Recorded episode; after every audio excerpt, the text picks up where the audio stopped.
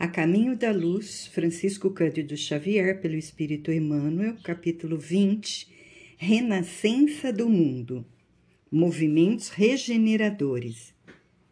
Nos albores do século XV, quando a Idade Média estava prestes a extinguir-se, grandes assembleias espirituais se reúnem nas proximidades do planeta, orientando os movimentos renovadores, que, em virtude das determinações do Cristo, deveriam encaminhar o mundo para uma nova era. Todo esse esforço de regeneração efetuava-se sob o seu olhar misericordioso e compassivo, derramando sua luz em todos os corações. Mensageiros devotados reencarnam no orbe para desempenho de missões carinhosas e redentoras. Na Península Ibérica, sob a orientação da personalidade de Henrique de Sagres, incumbido de grandes e proveitosas realizações, fundam-se escolas de navegadores que se fazem ao grande oceano em busca de terras desconhecidas. Numerosos precursores da reforma surgem por toda parte, combatendo os abusos de natureza religiosa. Antigos mestres de Atenas reencarnaram na Itália, espalhando nos departamentos da pintura e da escultura as mais belas joias do gênio e do sentimento. A Inglaterra e a França preparam-se para a grande missão democrática que o Cristo lhes conferira. O comércio se desloca das águas estreitas do Mediterrâneo para as grandes correntes do Atlântico, procurando as estradas esquecidas para o Oriente. Jesus dirige essa renascença de todas as atividades humanas definindo a posição dos vários países europeus, investindo cada qual com determinada responsabilidade na estrutura da evolução coletiva do planeta. Para facilitar a obra extraordinária dessa imensa tarefa de renovação, os auxiliares do Divino Mestre conseguem ambientar na Europa antigas invenções e utilidades do Oriente, como a bússola para as experiências marítimas e o papel para a divulgação do pensamento. Missão da América. O Cristo localiza então na América as suas fecundas esperanças. O século XVI alvorece com a descoberta do novo continente, sem que os europeus, de modo geral, compreendessem na época a importância de semelhante acontecimento. As riquezas fabulosas da Índia deslumbram o espírito aventureiro daquele tempo, e as testas coroadas do velho mundo não entenderam a significação moral do continente americano.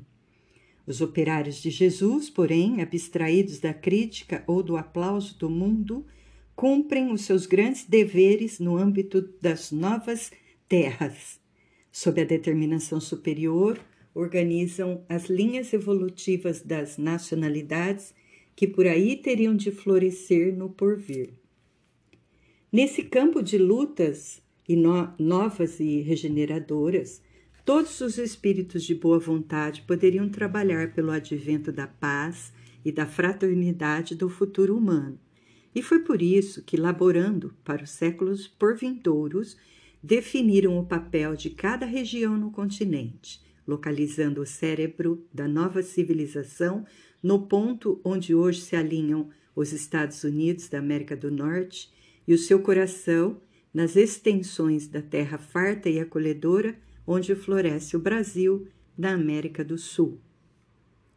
Os primeiros guardam os poderes materiais, o segundo detém as primícias dos poderes espirituais, destinadas à civilização planetária do futuro o plano invisível e a colonização do Novo Mundo. Após a descoberta da América, grande esforço de seleção espiritual foi levado a efeito no seio das lutas europeias, no intuito de criar no Novo Mundo um outro sentido de evolução.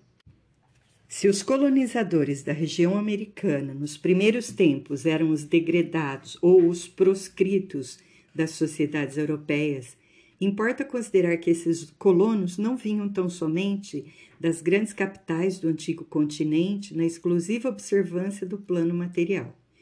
Do mundo invisível, igualmente, partiram caravanas inúmeras de almas de boa vontade que encarnaram nas terras novas como filhos daqueles degredados, muitas vezes perseguidos pela iniquidade da justiça dos homens. A esses espíritos mais ou menos adiantados aliaram-se numerosas entidades da Europa, cansadas das lutas inglórias de hegemonia e de ambição, buscando a redenção no esforço construtivo de uma nova pátria em bases sólidas de fraternidade e amor, originando-se desse modo, entre os povos americanos, sentimentos mais elevados quanto à compreensão da comunidade continental. Se reconhecemos na América a projeção espiritual da Europa, temos de convir que se trata de uma Europa mais sábia e mais experiente, não só quanto aos problemas da concórdia internacional e da solidariedade humana, como também em todas as questões que significam os verdadeiros bens da vida. Apogeu da, da Renascença. Essa renascença, iniciada do alto, clareou a terra em todas as direções. A invenção da imprensa facultava o mais alto progresso do mundo das ideias, criando as mais belas expressões de vida intelectual. A literatura apresenta uma vida nova e as artes atingem culminâncias que a posteridade não poderia alcançar. Numerosos artífices da Grécia Antiga, reencarnados na Itália, deixam traços indeléveis da sua passagem nos mármores preciosos. Há mesmo em todos os departamentos das atividades artísticas um pronunciado sabor da vida grega, anterior às disciplinas austeras do catolicismo na Idade Medieval, cujas regras, aliás, atingiam rigorosamente apenas quem não fosse parte integrante do quadro das autoridades eclesiásticas. Renascença religiosa. A essas atividades reformadoras não poderia escapar a Igreja desviada do caminho cristão. O plano invisível determina, assim, a vinda ao mundo de numerosos missionários com o objetivo de levar a efeito a renascença da religião, de maneira a regenerar os seus relaxados centros de força. Assim, no século XVI aparecem as figuras veneráveis de Lutero, Calvino, Erasmo, Melanchthon e outros vultos notáveis da Reforma na Europa Central e nos Países Baixos. Por ocasião dos primeiros protestos contra o fausto desmedido dos príncipes da Igreja, ocupava a cadeira pontifícia Leão X, cuja vida mundana impressionava desagradavelmente os espíritos sinceramente religiosos.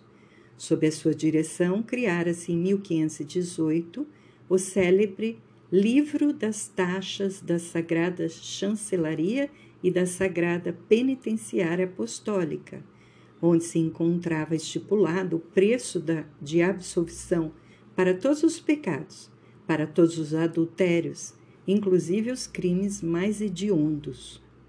Tais rebaixamentos da dignidade eclesiástica ambientaram as pregações de Lutero e seus companheiros de apostolado. De nada valeram as perseguições e ameaças ao eminente frade agostiniano. Alguns historiadores enxergaram na sua missão uma simples expressão de despeito dos seus companheiros de comunidade em face da preferência de Leão X encarregando os dominicanos da pregação das indulgências. A verdade, contudo, é que o humilde filho de Aisleben tornara-se órgão da repulsa geral aos abusos da Igreja, no capítulo da imposição dogmática e da extorsão pecuniária. Os postulados de Lutero constituíram, antes de tudo, modalidade de combate aos absurdos romanos sem representarem o caminho ideal para as verdades religiosas. O extremismo do abuso respondia com o extremismo da intolerância, prejudicando a sua própria doutrina. mas o seu esforço se coroou de notável importância para os caminhos do porvir. A Companhia de Jesus. Uma onda de claridades novas felicitava todas as consciências, mas os espíritos tenebrosos e pervertidos que mostraram ao europeu outras aplicações da pólvora, além daquelas que os chineses haviam enxergado na beleza dos fogos de artifício, inspiraram ao cérebro obcecado e doentio de Inácio de Loyola a fundação do jesuitismo em 1534, colimando reprimir a liberdade das consciências.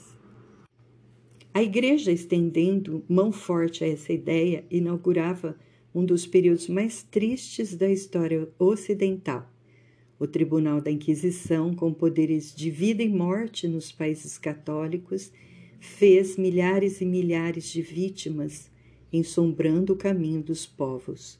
Espetáculos sangrentos e detestáveis verificaram-se em quase todas as grandes cidades da Europa. Os autos de fé acenderam horrendas fogueiras do Santo Ofício por toda parte onde existissem cérebros que pensassem e corações que sentissem. Instituiu-se a devassa de todos os institutos sociais e a violação de todos os lares. Na Espanha, queimavam o infeliz na praça pública.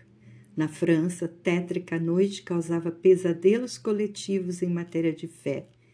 Na Irlanda, muitos fiéis faziam questão de levar ao altar de Jesus a vela feita da gordura dos protestantes a ação do jesuitismo.